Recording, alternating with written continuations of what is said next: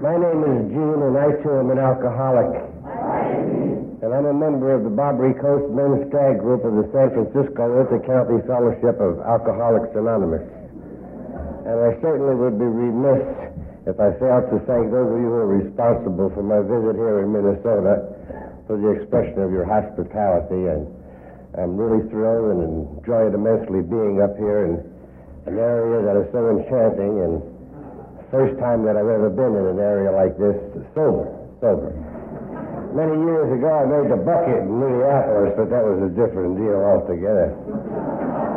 I define myself as an alcoholic based on my understanding and my opinion of the definition of the word alcoholic as it is defined in the third chapter of the book Alcoholics Anonymous. And for the benefit of those of you who may not have read the third chapter of the book Alcoholics Anonymous, it clearly, in very simple language, says this about you and I. Quote, we alcoholics are men and women who have lost the ability to control our drinking. It makes no reference to how much I've drank, what I've drank, or for how long I have drank. Just an open and an honest admission on my own part, where I have to concede to no one else but my innermost self that I have lost this ability. Because of that concession, I took my first step towards recovery. I don't really know why I'm an alcoholic.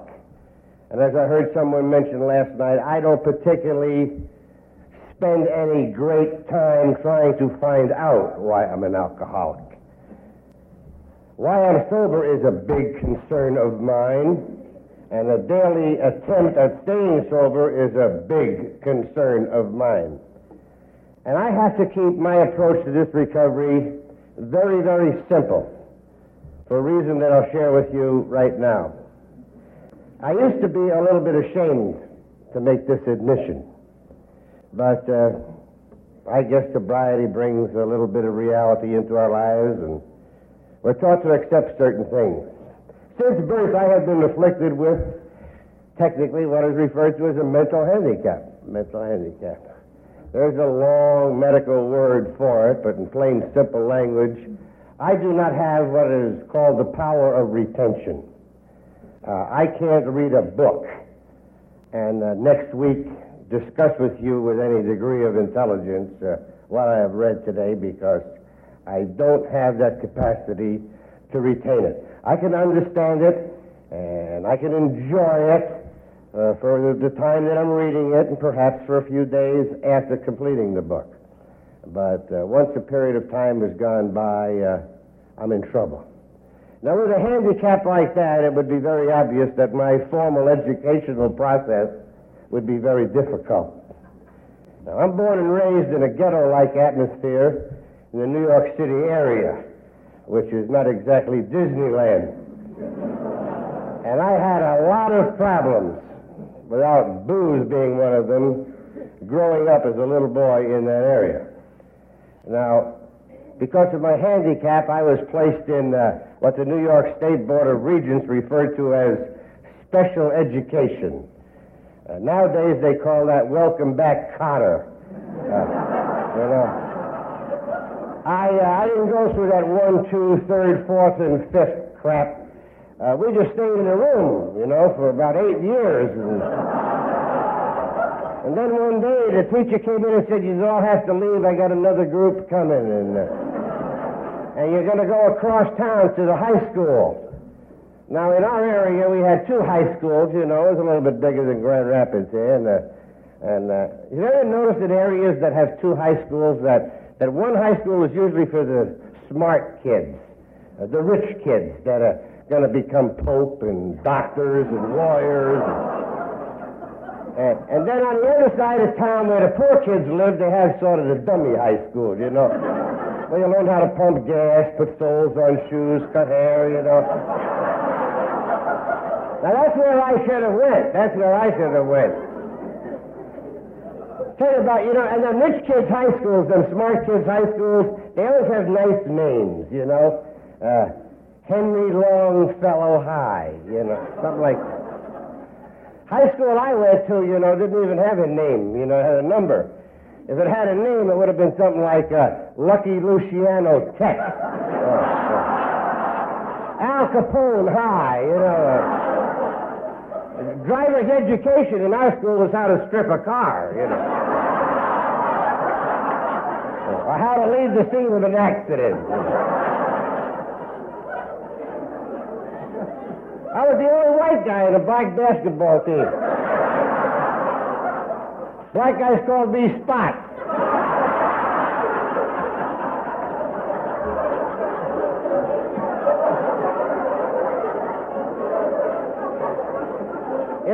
Want to tell you something. The president of the senior class was a guy by the name of Vito. That or that'll tell you the whole damn deal right there. Look.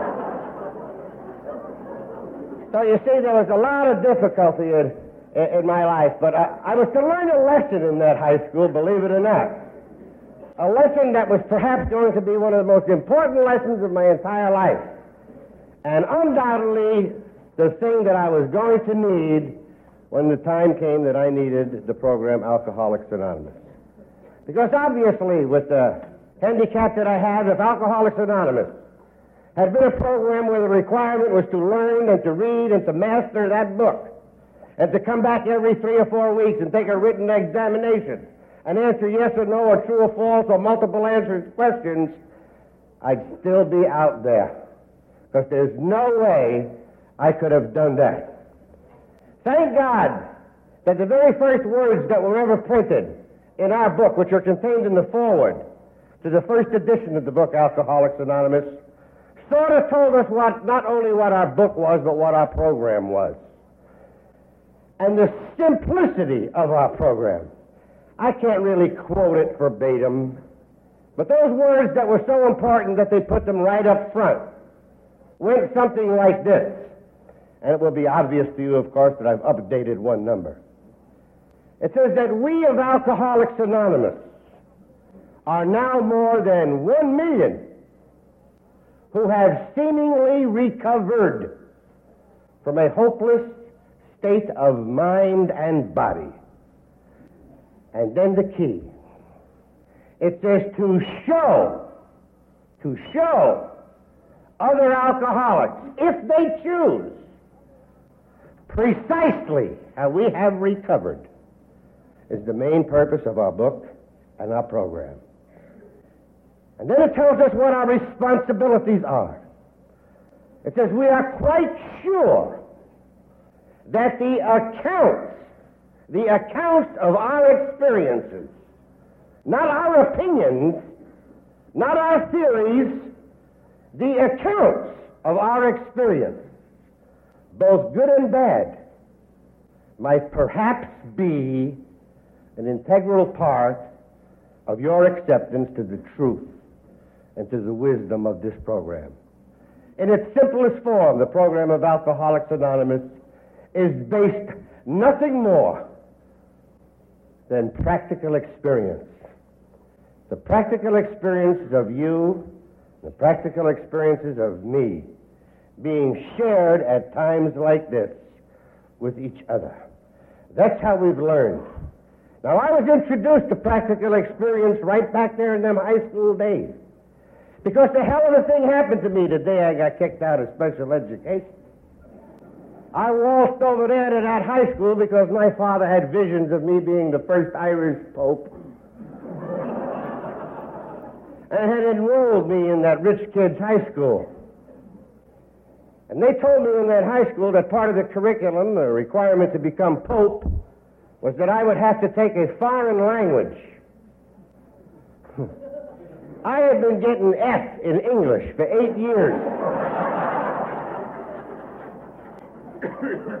I'll never forget, they gave me a choice, and I really can't recall what they were. I think it was Spanish, German, French, I don't know, maybe Greek or something else, I don't know.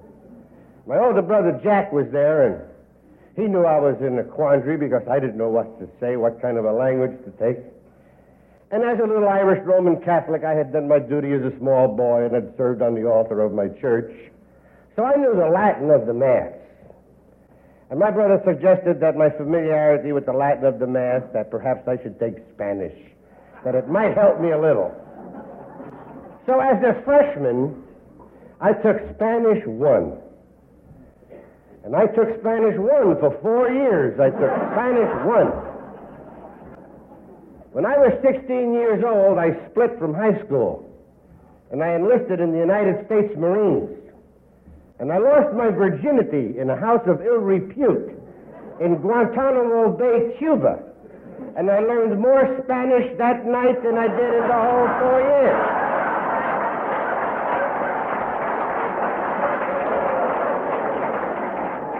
And that's why I have placed a hell of a lot of faith in practical experience. That's why this program worked for me.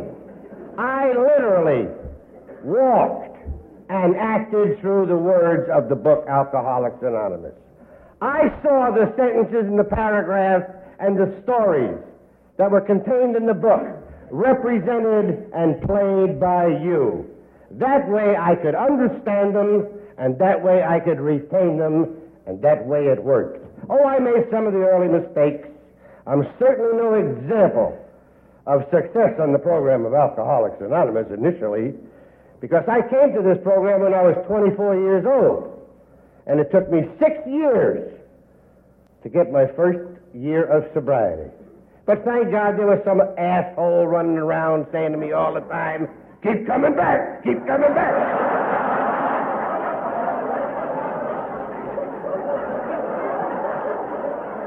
I used to come back to see if he was alive, you know.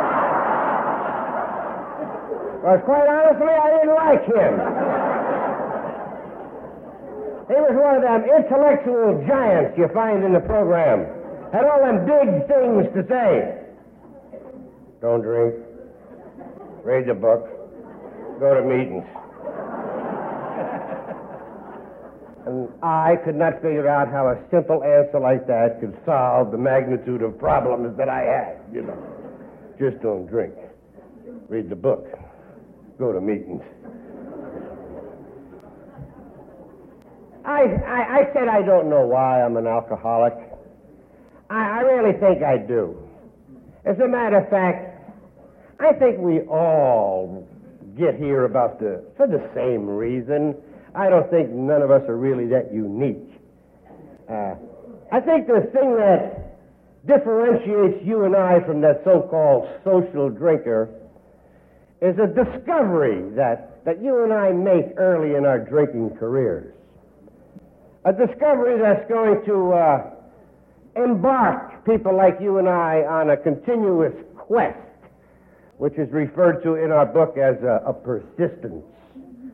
A persistence in an illusion, you know. Uh, that somehow, some way, uh, you and I once more will be able to drink like uh, so called normal people. And you know, that kind of a quest accentuates the sheer madness of the life of the practicing alcoholic. Are, you and I, trying to become a normal drinker. We're going to risk our lives, the lives of everybody we love. We're going to cast aside everything we hold dear in this attempt to become a normal drinker. And there's not an alcoholic who walks the face of this earth that could live and adhere to the conditions of normal drinking. No way. Do you know who normal drinkers are? They leave half of a drink on the bar sometimes. They're that group of people who say, let's go have a drink. And that's exactly what they have, is a drink. Or 12 of them can be in a hotel room. And they open up a fifth of whiskey. And they polish a nice big healthy shot. And then they do the damnedest thing. They put the cap back on the bottle. Just the other day, I was in a restaurant in San Francisco. And uh, the d' pull that deal that they pull on you, you know. They say, well, well, your table's not quite ready yet. You know, you'll have to wait in the bar for 15 minutes. And, yeah, all right, you know. So I'm standing over there in the corner of the bar sucking on a ginger ale or something. And right to my right was one of them little tiny tables that they have at them kind of places. You know, looks like something you'd put a, a flower pot on, you know, a little tiny thing, you know. Uh, two little chairs for little skinny butted kids, you know. There's a big sign that says happy hour, you know. It looked like I was the only one in there that was happy, you know.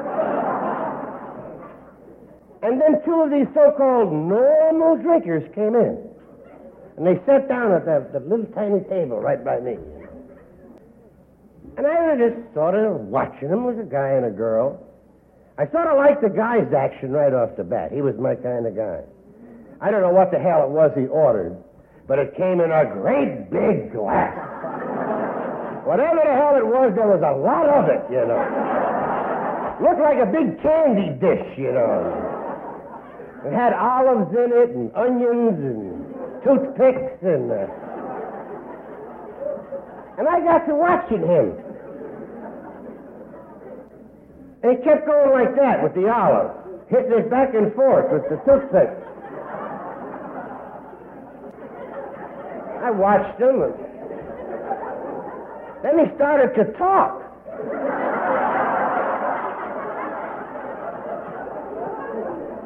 And I of really got interested in him then. And then he went and got a pack of cigarettes. He came back and he started hitting that thing back and forth. Finally, he ate the olive. And he started talking again. It was about 15 minutes. I damn near, was shaking so much, I damn near turned his head back. Christ's sake, Drink that of a bitch!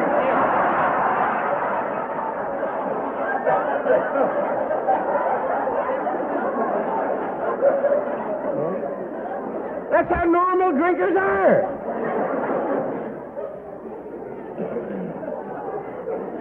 I mentioned, you know, going into the Marines, and I think that's where it all started with me. And I don't like to tell you this just to uh, tell you blow by blow about my young life, but I think this is uh, where it started for me. I told you, I was just a young punk kid when I got out of school. At 16 years old was a tough age to be in New York City because I wasn't old enough to get a legitimate job and not dumb enough to make the money any other way. And and I had a couple of cute hobbies, you know, hubcaps and car radios and things like that. And and I was a snotty ass, wise ass little punk shit, you know, that would have jack rolled his grandmother if I knew she was holding a quarter, you know. I lived under an illusion that the world owed me a living and today was payday, you know. That's sort of a snotty ass attitude that I had. And although I didn't have any trouble with alcohol, I had a lot of trouble with cops. A lot of, all my life I've had trouble with cops. Enough trouble that early in 1941, prior to World War II, a couple of New York detectives visited me in a little candy store that I was operating out of. And they took me down to 90 Church Street, which is the federal building in New York City. Surely I didn't realize it that day, but that day I was faced with probably one of the most important decisions in my life. Because in the lobby of the federal building that day, those detectives told me this. They said something that sounded like, well, hot shot, before you leave this building today, one of two things is going to take place in your life. You're either going to be sentenced to a year and a day at Rikers Island, which at that time was New York City and County Juvenile Detention Facility, definitely not Disneyland, or you are going to voluntarily enlist in some branch of the military. Hmm. now, I want to get the record straight so nobody gets confused in here. I'm no patriotic devil. And I'm not the least bit interested in defending motherhood or our foreign shores or anything like that. It just made more sense to me to be in some branch of the military than to spend a year and a day at a Rikers Island. So I consented to be interviewed by recruiters. The first place they took me was the Navy recruiting office. I'd like to tell you about Navy recruiting offices in 1941. I guess that one was about as big as this room. Bunch of them cute little sailors sitting around the walls there and pecking away on typewriters. They didn't have brought women in the Navy in those days. Ooh, I almost said something. and right out in the middle of the room, they have the chief yeoman. You ever see a chief yeoman in the Navy? Wear them black chauffeur suits, you know, and white starched collar and ruddy little cheeks and crew cut hair and white teeth. They look like they come from Iowa, you know?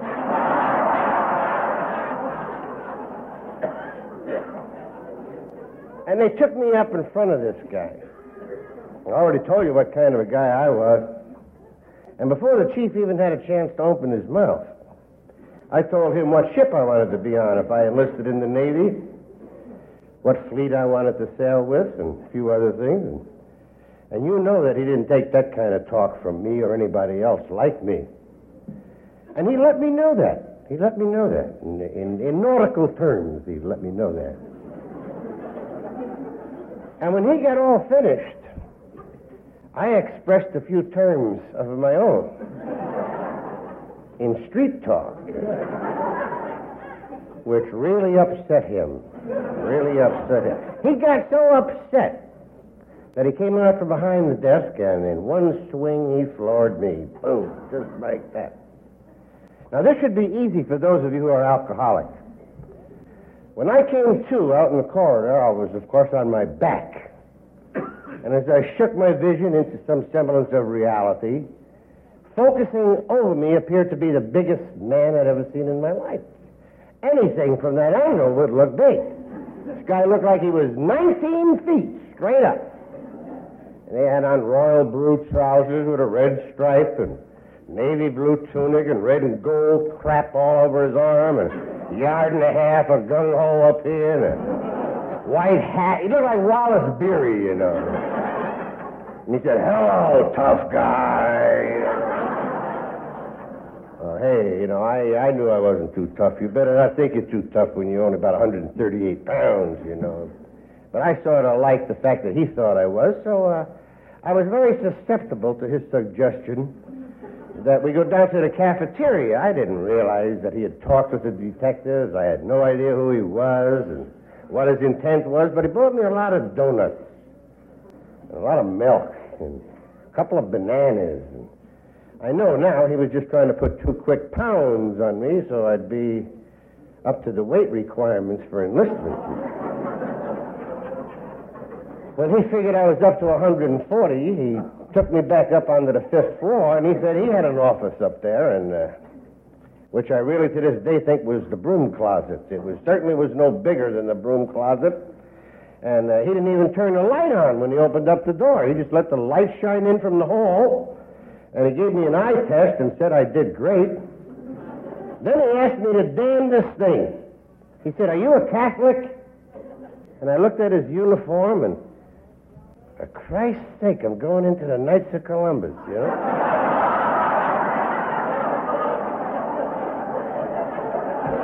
and I said, yeah. And he reached underneath his desk and he had an old grocery carton under there, just filled up with all sorts of fancy diploma looking things, you know, that were all blank. And he pulled one out that was said certificate of baptism on it. He said, You know your mother's maiden name? I said, Yeah. He said, Write it over here. And I went to write it. He said, With your left hand. I said, I'm right handed. He said, Write it with your left hand. With my left hand. He said, Now write your father's name over here with your right hand. He said, Now print the name of a priest over here. He said, I'll take care of the church and the date. That night I was on a train going to Parris Island, South Carolina, as a member of the United States Marines. You know. Now, I want to tell you about that night. And come along and envision this with me. I'm a 16 year old, smart ass, wise ass little punk. My whole life up until that day had been about 40 square city blocks, which I knew every rooftop, every manhole, and every sewer, and every culvert, and the basements of every tenement house there. Perfectly comfortable in that area. I had never been out of that area. I knew New Jersey was on the other side of the Hudson River, and I knew if you went on up through Westchester County long enough, you'd come to a place called Connecticut. I knew that, you know. And now I found myself getting ready to leave my mother for the first time in my life. I was leaving an area where I was comfortable in, going to some godforsaken place called Parris Island, South Carolina. I was just filled with natural fear. And I got on the train that night with six other men who had enlisted in the Marines that day. But they weren't snotty ass, wise ass little punk kids. They were old guys, I thought. 19, 20, you know. Big guys. All way over six foot, all of them. Guys that had been around, seen a few Saturday nights, you know. And, and I was in complete awe of these six big guys, you know. And as we sat there on the train, the Atlantic Coastline Railroad, I sat silently, listening to these men talk. And I'll never forget that night as long as I live. I pray I never forget that night. I know this won't impress any of you here because you live out here in the West. And, but one of them guys was a real cowboy. A real, he had a dirty hat on and everything, you know. And, and he'd rode the range, you know. And, he, and he'd done them things with ropes. And, uh, and while he was talking, he made a cigarette with his mouth, you know. and I was just sitting there in total awe of this guy wanting desperately to be him. God, I wanted to be a cowboy, you know. I wanted to do them things with the ropes and I wanted to make that cigarette, you know. Oh, God, let me be a cowboy. But that only lasted long enough until one of the other guys started to talk. He was sort of a liar, the second guy, because uh, at first he said he was in a circus. And he really wasn't. What he was, he was a stagehand in a burlesque show that traveled around with a carnival.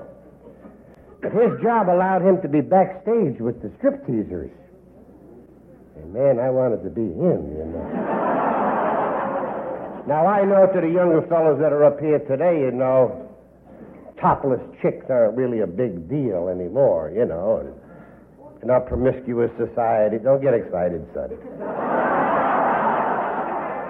Is that? Here's a half a buck. Go get Playboy.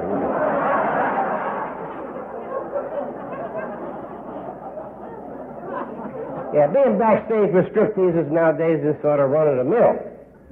But in 1941, for a 16 year old virgin, that was the deep throat of my day, you know. And I wanted to be him. Only till the next guy started to talk. And he, he had told something that it took me two years to figure out. Oh, almost two years, not quite. He was a merchant seaman. And he told us that he had lost his ship in New York. I was two years into the Marines before I figured that out. How the hell can you lose a ship, you know, in New York? and he had enlisted in the Marines that day under a fictitious name to escape whatever kind of punishment uh, he was going to get. But what was so enchanting and exciting about him is uh, only a week prior to being there with me on the train, he had been in a place called Reykjavik, Iceland. Jesus, I was jubilant, you know. Here I was going to South Carolina with a guy from Reykjavik, Iceland. I was a world traveler. And the train hadn't even pulled out of Penn Station yet, you know. and I wanted to be him. I sincerely and honestly believe that that kind of an attitude is definitely the beginning development of the personality of the alcoholic. For you see what was happening to me? I wanted to be something that I was not, and I wanted it right now. I didn't want it four years after college or six years learning how to ride a horse. I wanted it right now. And I didn't know how to do that. And they showed me how. Because as the train left Penn Station, we got a little chummy. And through some sort of a process, we pooled what money we had amongst us. And by the time we got to Washington, D.C., which was our first layover, through some form of a selective process, one of the guys was selected to make a speed run into downtown Washington, D.C., and he got back on the train that night with a shopping bag full of booze. Now, I don't know how much booze there was. I don't know what kind of booze there was. All I know is that night I drank. And that night I discovered the magic. I didn't shoot a cop that night. I didn't bust out any place that night. I didn't get tied down in straps and chains that night. I didn't go around doing some of the things that were to take place in my life later. That night I enjoyed every minute of it. Jesus Christ, it was the greatest time in my life. I walked into the dining car that night when that gentleman came to serve me my evening meal. I looked him square in the face. And I said, Do you know who I am? And he said, No. And I said, I'm a rodeo star, and I've just come back from Cheyenne, Wyoming. and a little while later, there was a little old lady sitting alongside of me who didn't give a damn who the hell I was. I told her I was an aerialist with the Ringling Brothers Barnum and Bailey Circus. And someone helped me into the berth that night, and I told him I was the first mate on a ship that had just come back from Reykjavik, Iceland. I had found the release. I had found the potion. I had found the thing that could give me and make me whatever the hell I wanted. And at that moment, it began the process of becoming the most important thing in my life. I didn't know it. I didn't know of the things that were about to take place. It certainly wasn't my goal or my dream or my intent to cross over a so-called invisible line and become an alcoholic.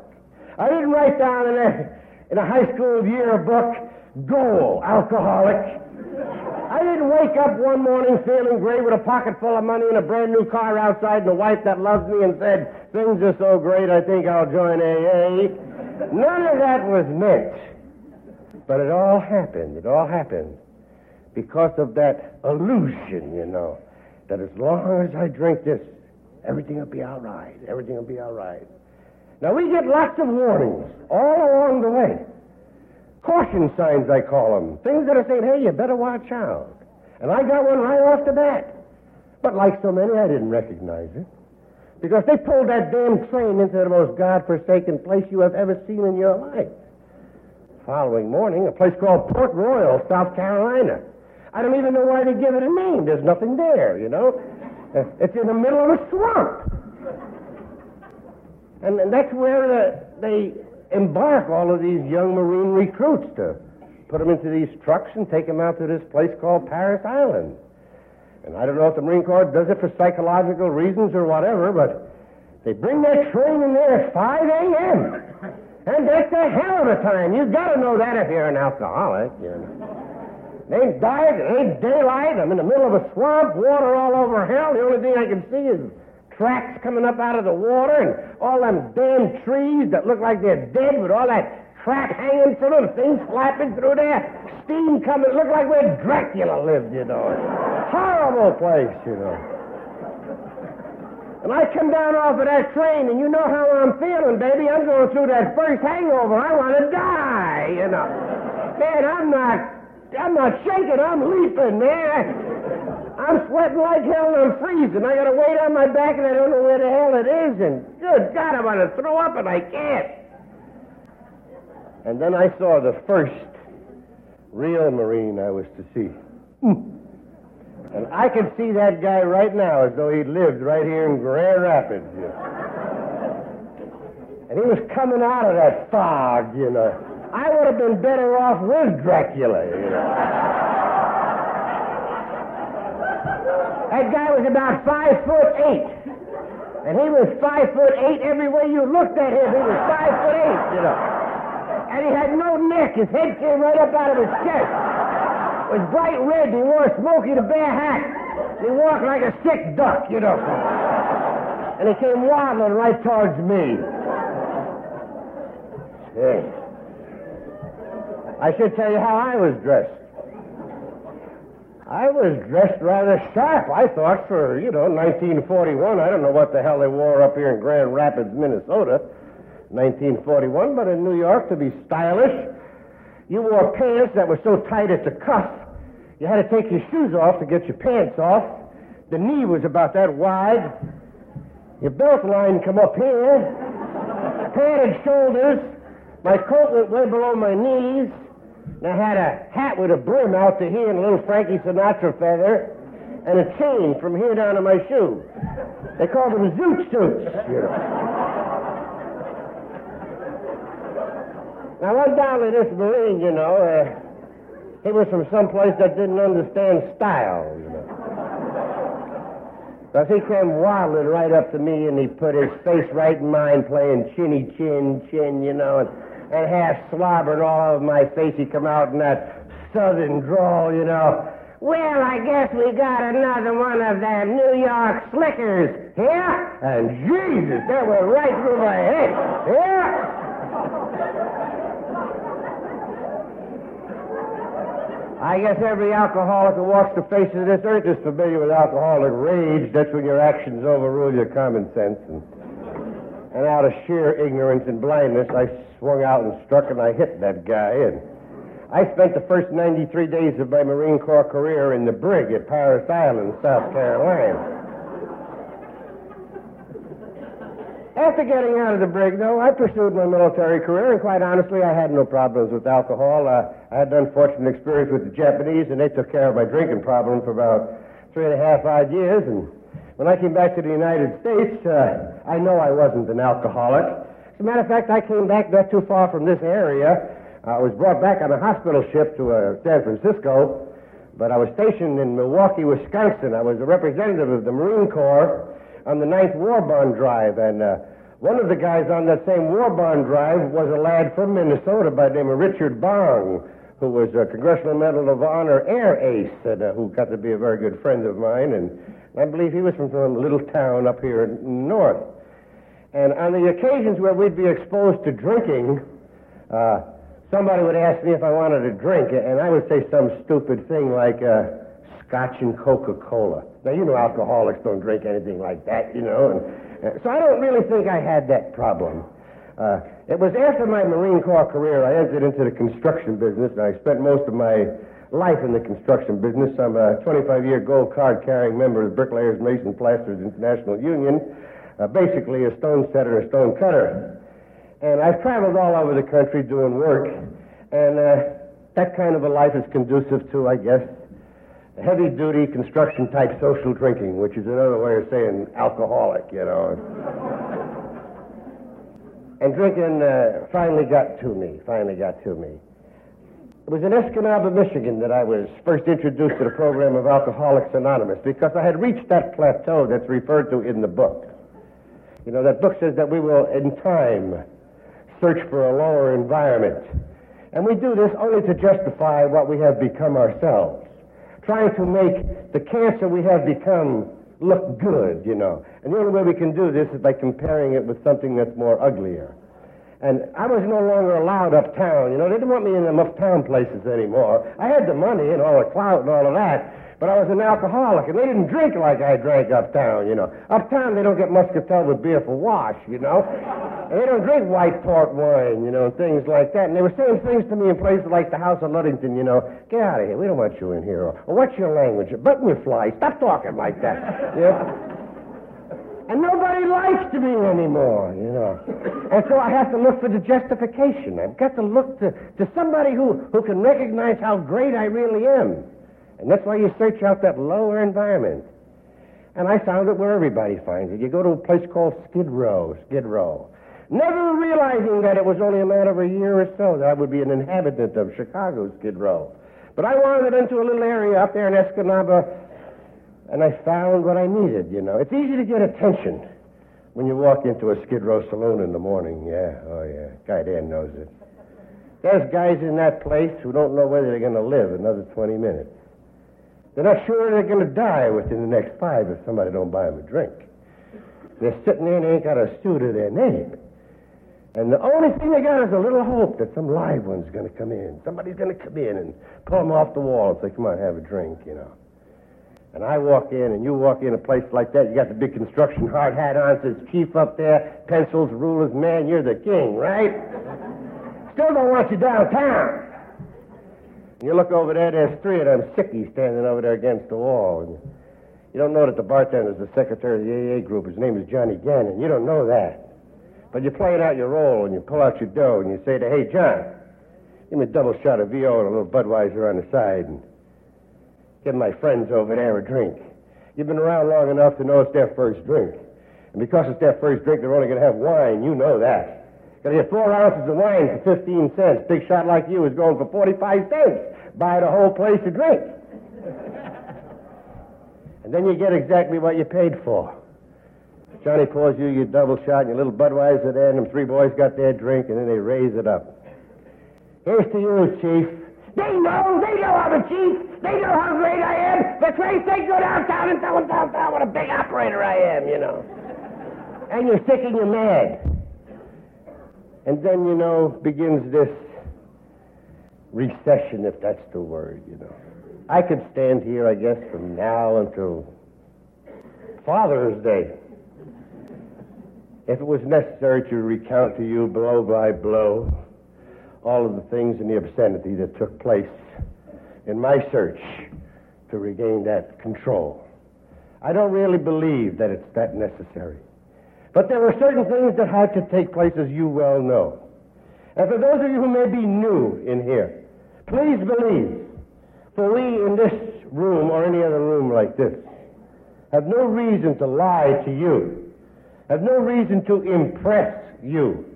We are bound by a moral obligation based on our own salvation to share with you the truth and the experiences. The book tells us that there will be a time when we'll face a dilemma. I see the Al-Anons even have a literature now, the dilemma of the alcoholic marriage or something like that. Now, as I told you before, I, I don't have an education. But for about the last 17 years, I've been in a self education process. I take or attempt to do this daily. Take two words that I've, I don't know too much about, and I look up in as many dictionaries as are available different definitions of the words so that I can understand to the best what them words mean. And then I look into a Roget's thesaurus and I try the various uses of that word.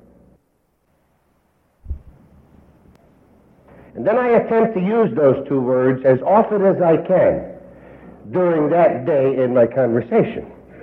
Now, over 17 years now, I've been able to pick up a lot of words and understand a lot of words. And I can remember the day that I saw that word dilemma. I liked it. It has an exciting sound to it, you know. I didn't know what the hell it meant, you know, but it just sounded nice, you know. And uh, I looked it up in the dictionary. And my God, the, the definition in dictionary was worse than word, you know. And, and I was more confused then. And in our home group, uh, we had a school teacher at that time. Uh, he got too smart, went out and drank again. And, and I asked him one night in the parking lot after the meeting, I says, Paul, I says, tell me what dilemma means, but tell it to me in language that I'll understand.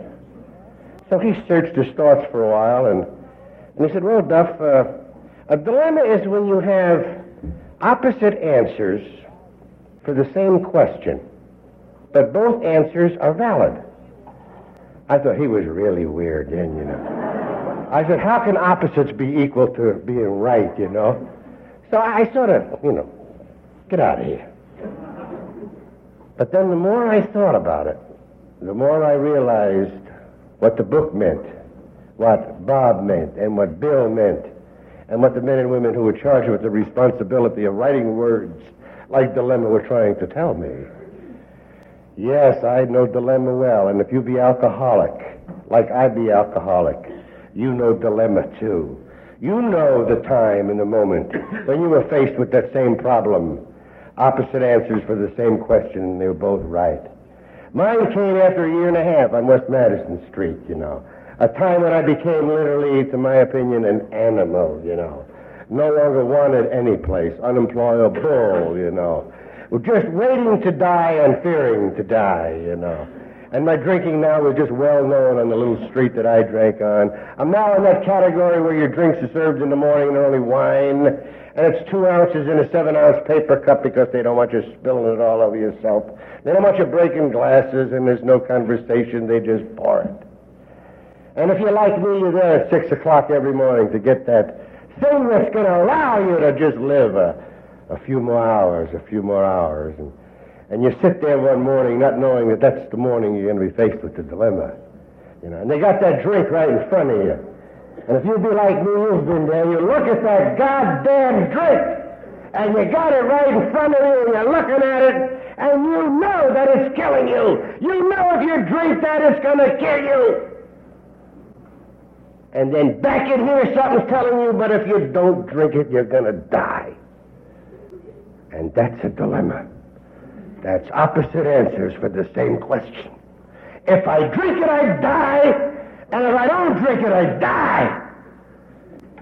And you have to make a decision. You have to make a decision.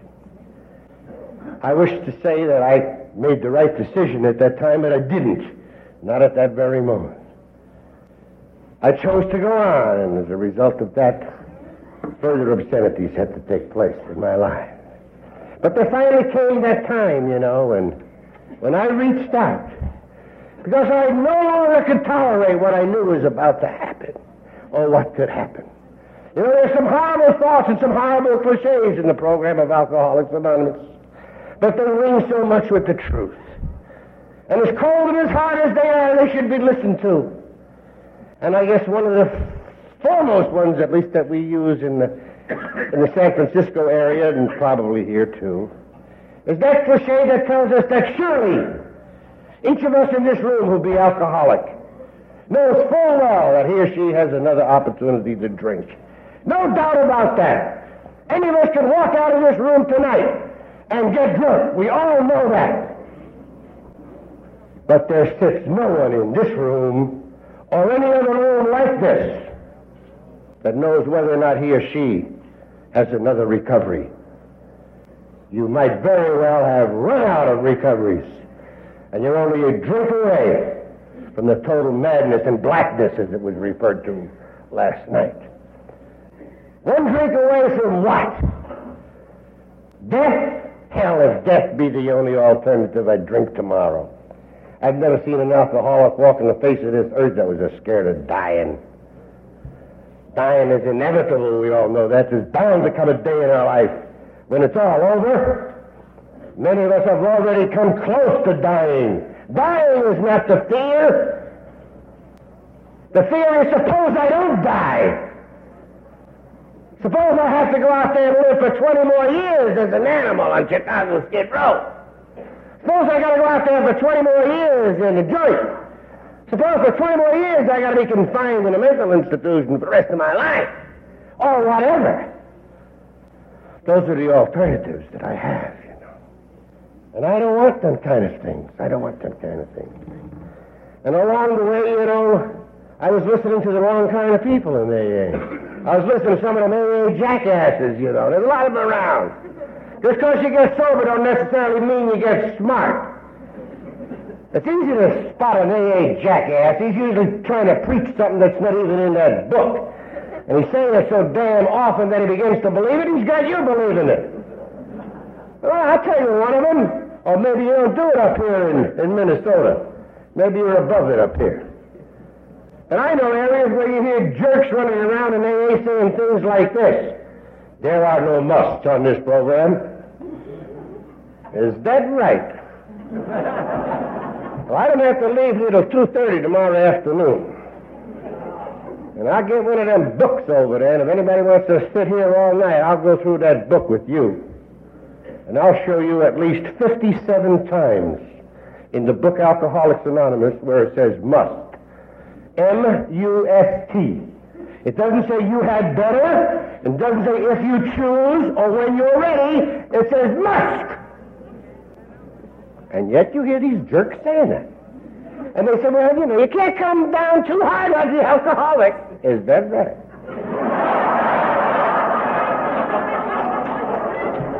Let me tell you how I work with alcoholics. right along. It's the way I have to do it. Uh, a friend of mine just, as a matter of fact, uh, made fun of it the other night. Uh, you know, he's introducing me at a, a thing, and and he's describing me as uh, the way he told his story about a blind man and a dog. Uh, he said that he was visiting in one of these little Wisconsin towns, you know, that still had the little village square with the bandstand and the elm trees all around the square. And he said he had gotten up early one morning to uh, take advantage of the natural beauty of this autumn morning, you know, and see this little rural site. And he said he was the only one in the square. It was very quiet. Uh, when all of a sudden, coming down one of the side streets, uh, was a blind man being led by a seeing-eyed dog. And he said, I marveled, you know, at the way the dog protected the blind man. You know how he led him to the corners and he held him back if there was any traffic, how he nudged him when the light was green, how he pushed him to the side when the light was red. And he took him from corner to corner, clear around the square. And he said he just stood there just admiring that. And he said, soon they came to rest right alongside of him. And he said he was just about to say something to the blind man when all of a sudden the dog lifted up his hind leg and he peed on the blind man's leg. This guy couldn't get over that. And what really amazed him was when the blind man did nothing more but reach into his pocket and take out some candy. And he reached down and he gave the candy to the dog. Well, he could not understand that. So he tapped the blind man and he, and he you know, he made, made, don't you know what that dog just did to you? Blind man says, yes, he peed on my leg. He said, what are you giving him candy for? The blind man said, I'm trying to find his mouth so I can kick his ass.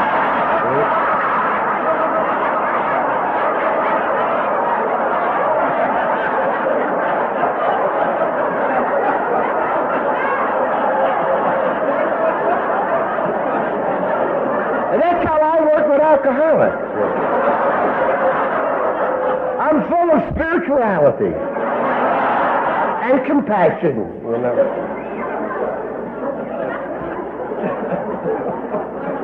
But you know, in case I've offended somebody here by making reference to the must situation, I'm going to let you off the hook. Maybe. Like many of the words in a dictionary, must has a multiple definition. Multiple definition. Of course, we know it defined as the most common way you must do this, you must do that. Now, I happen to live in what they call the Napa Valley, which is the world's most famous wine growing region. in A little town called Calistoga. I should have known the second definition of the word must, because tons and tons of grapes are harvested every fall in our little area. And when they go through the initial crush in the process of becoming fine wines and brandies and champagnes, the first juice that's extracted from the unfermented grape is referred to as the must of the grape. Should have known that, you know. But the other one, hmm, and you can check me out on this. The other one is how you describe the male elephant when it's in sexual heat. It's in a state of must. Now, I've been here, you know, for 32 years. And there's no way in 32 years have I ever been able to bring myself to a point where I believe Bob and Bill and them original 100 guys who wrote this book would try to tell me anything about the sexual problems of elephants or the juice of grapes. They were telling me what I must do if I want what you have. Oh, some people say, you can't tell them, Duff, that they must do something. Our program is only meant to be suggestive. Well, another suggestion is to step out from in front of a train, too. That's a suggestion, you know. I suggest you get out of the way of the train, you know. and if must is such a tough word, you know, why do some people get so damn excited? Over that word, whereas in the fifth chapter of our book, the portion which is read at most AA meetings, a much stronger and sterner word is certainly used. I quote as it was read here tonight. This is a program that demands, demands rigorous honesty. Hell, there's no halfways about that. But then some of these jerks, you know, get talking about stealing money and taking coins out of banks, selling cars without a clutch. Hey, they weren't talking about that with sort of respected reverence to the original members. You know, they were a bunch of crooks, too. You know. Ask Bob to tell you about when Bill and them guys are selling that car wax back there in the Parkhurst mansion, you know. Sober, respected members of Alcoholics Anonymous.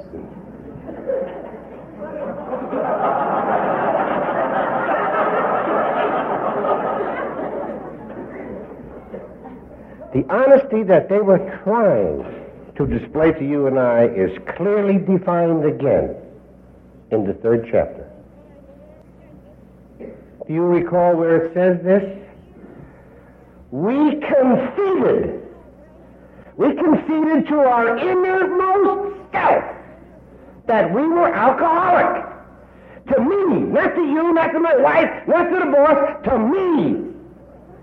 And that that concession done in honesty is, as I said before, the first step towards my recovery.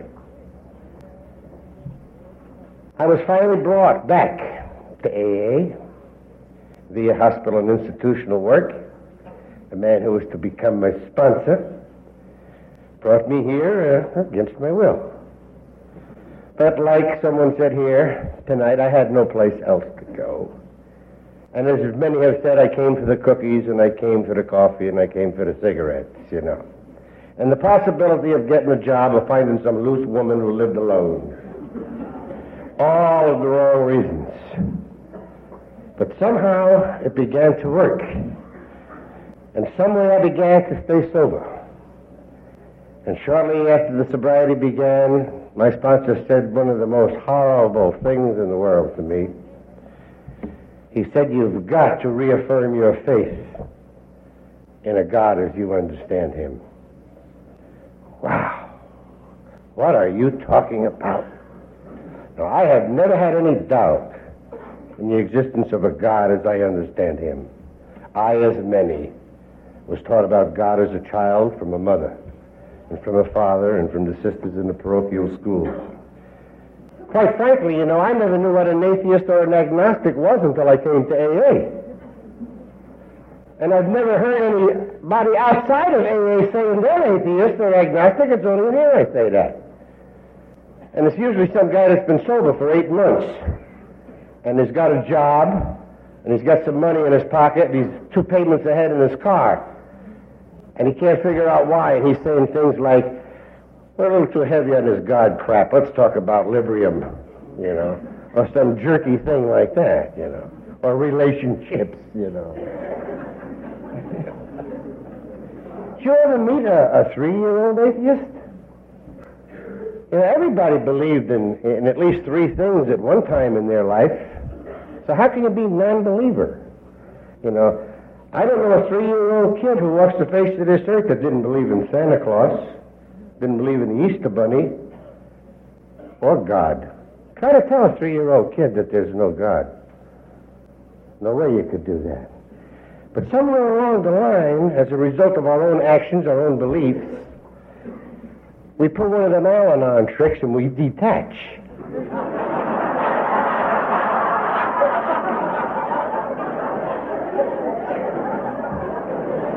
and we detach, we're out there on our own again, doing our own thing. And now the sponsor told me that I had to seek out this God because it was clearly told to me in the second and third of the three pertinent ideas that without them I die. I don't want to enter into any field of controversy here this weekend. I'm sober long enough to have the privilege of my own beliefs. It's often said in AA that there are no guarantees. I am not in dispute with the program. I certainly am not in any way attempting to alter any of the words in the book Alcoholics Anonymous. But as I understand it and as I observe it, there is an absolute guarantee in the fifth chapter of the book Alcoholics Anonymous, more precisely in the second and third of the three pertinent ideas, where we are told that no human power could relieve our alcoholism. And then comes the guarantee because it's right there. But God could and would if he was sought. So the burden of the effort is now placed upon me. It is I who must seek. I must seek this God, this God as I understand him. And I'm full of fear. I'm full of the guilt of the past. I'm full of all of the garbage, all of those things that I'm so ashamed of. And now I have to expose myself to this power. My God, what is he going to do when he finds me here? And I'm full of fear. And I'm at the top of Texas Roundup in Brownsville, Texas. Some years ago, and I hear a guy talking. And how often have you heard it said, keep going to meetings and eventually you'll hear what you have to hear? And there's a guy up there at the podium, he's talking about having so much trouble reaffirming his faith in a God as he understands him, and my ears went up like a rabbit's because I knew that was like me. And as they recounted a little tale, I fell right into the feeling of the whole thing. And I began to understand not only what had happened, but what I had become and what I must do. He took away all the guilt of the past when he told of this sharecropping family that lived in Georgia and if you've ever been in Georgia, you know how tough it is to make a living in Georgia. And this family used to just scrape a living out of the soil in Georgia. And they had none of the luxuries that you and I and people of our age today take for granted. Each year they'd make it by the skin of their teeth. Each year as the crops were harvested and sold, they just had enough to carry them through one more year. And then came a year, as it will come in time, when after everything was bought and paid for, the supplies were all in, the books were balanced, and there was a $5 bill left over. First time that it ever happened. Now the family was close and a sensible family. And they knew that $5 certainly wasn't enough to buy each member of the family any kind of a reward. So they wisely, after some thought, decided to buy just one thing that perhaps this entire family could share together.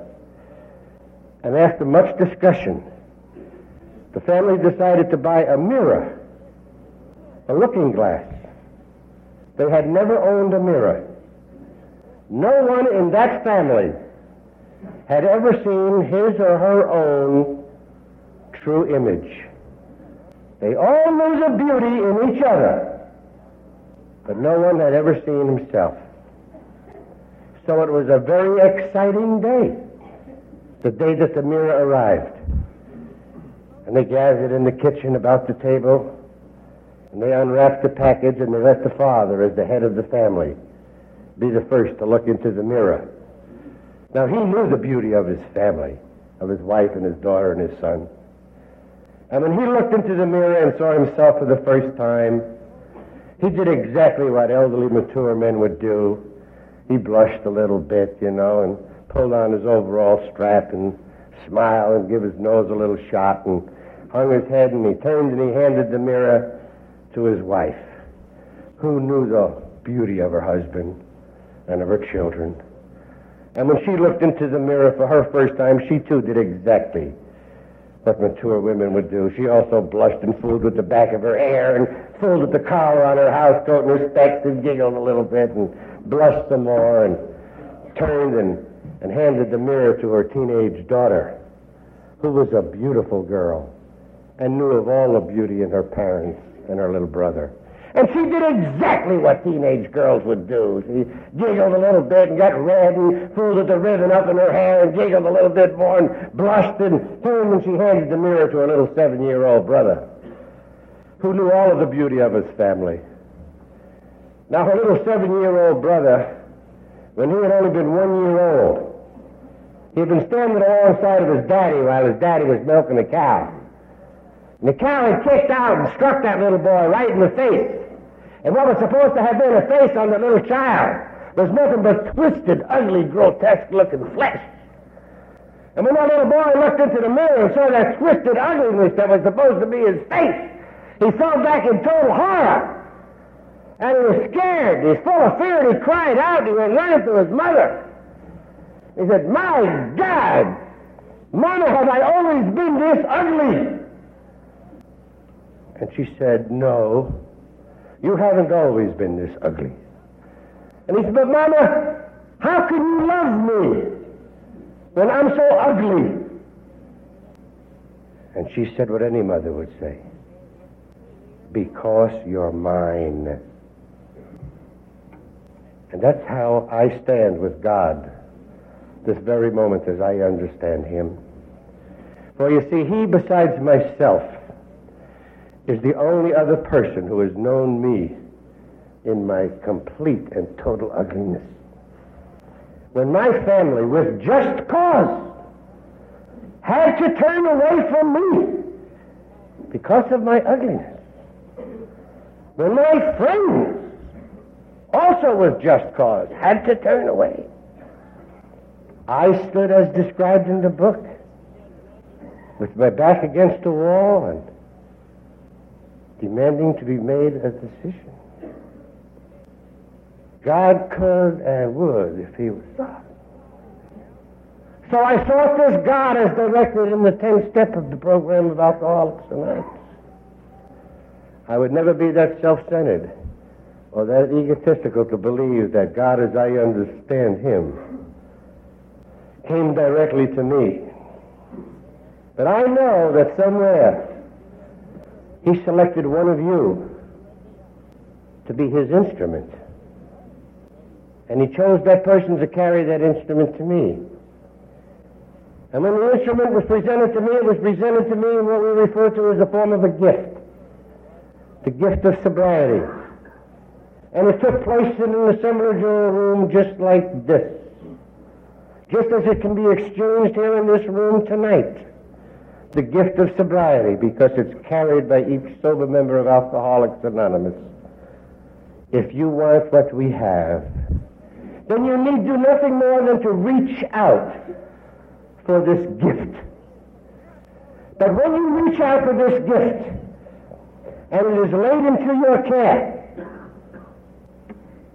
take it and bring it close to you. And while you hold it, protect it with your life. Because this sobriety is your life. And as you hold it, take from it its strength, its compassion, its understanding, and its learning.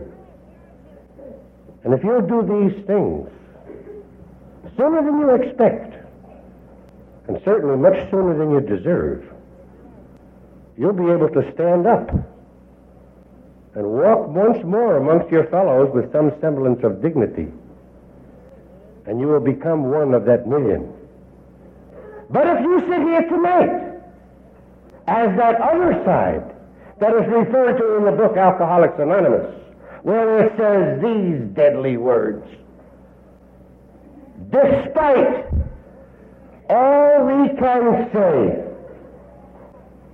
many who are real alcoholics, by every form of self-deception and experimentation, will try to prove themselves the exception to the rule. You want to know how deadly that kind of an attitude is? As I said in the opening, there are over one million members of Alcoholics Anonymous today. One million. That's one million people just like you and I. Multiply this audience by whatever it would take to bring it to a million, and this is AA. I have been extremely fortunate in my AA career. I have come to know thousands and thousands of members of Alcoholics Anonymous. I have been part of and been in attendance at many, many AA gatherings such as this. Not only in this country, but in four foreign countries, and I certainly don't say that to impress you. Well, I'm trying to tell you with your understanding that I realize I will always be in a continuing state of learning. But what I would like you to understand right now is this. Right now, I believe I've heard just about everything you could hear in AA. I don't really think that tonight we could hold a discussion type meeting and discuss any of the steps. Well, I wouldn't recall hearing uh, something similar somewhere in the past. And I'm quite sure that none of you could really get up and give a, an account of your own drinking career where I wouldn't recall another similarity. Again, with your understanding, you know. I think I've heard everything you could hear. But our program is one that we refer to as being filled with some strange paradoxes. How often have we heard it said that you got to give it away to keep it? Odd, you know. You got to die before you can live. Uh, going east, fly northwest, huh? Try that on for That's what I just did. and there's a paradox in my own program, a very strange one. So you see, in all of this time, with all of these people, there's one thing that I have never heard in the program of Alcoholics Anonymous. And to me, the one thing that I never have heard is far more important than everything I have heard. And it's the thing that ignites daily in me the continuing hope for this chosen way of life. For I have never heard a sober member of Alcoholics Anonymous say that his or her life got worse when they stopped drinking. And I certainly do not anticipate hearing that. In very simple, knowledgeable language now, what I'm trying to say is if through some mystic power I could have brought with me tonight the one million members of Alcoholics Anonymous who walk around sober today, and to bring them into this room and up to this podium at this time and ask them just in very simple language to explain to you did it get better or did it get worse? Only an idiot would believe that he'd hear anything but it got better. That's a million. One million. But yet how sad it is and how tragic it is and our past experiences tell us that there sits at least one of us in this room tonight who will return to drinking. Not everybody in this room is finished drinking.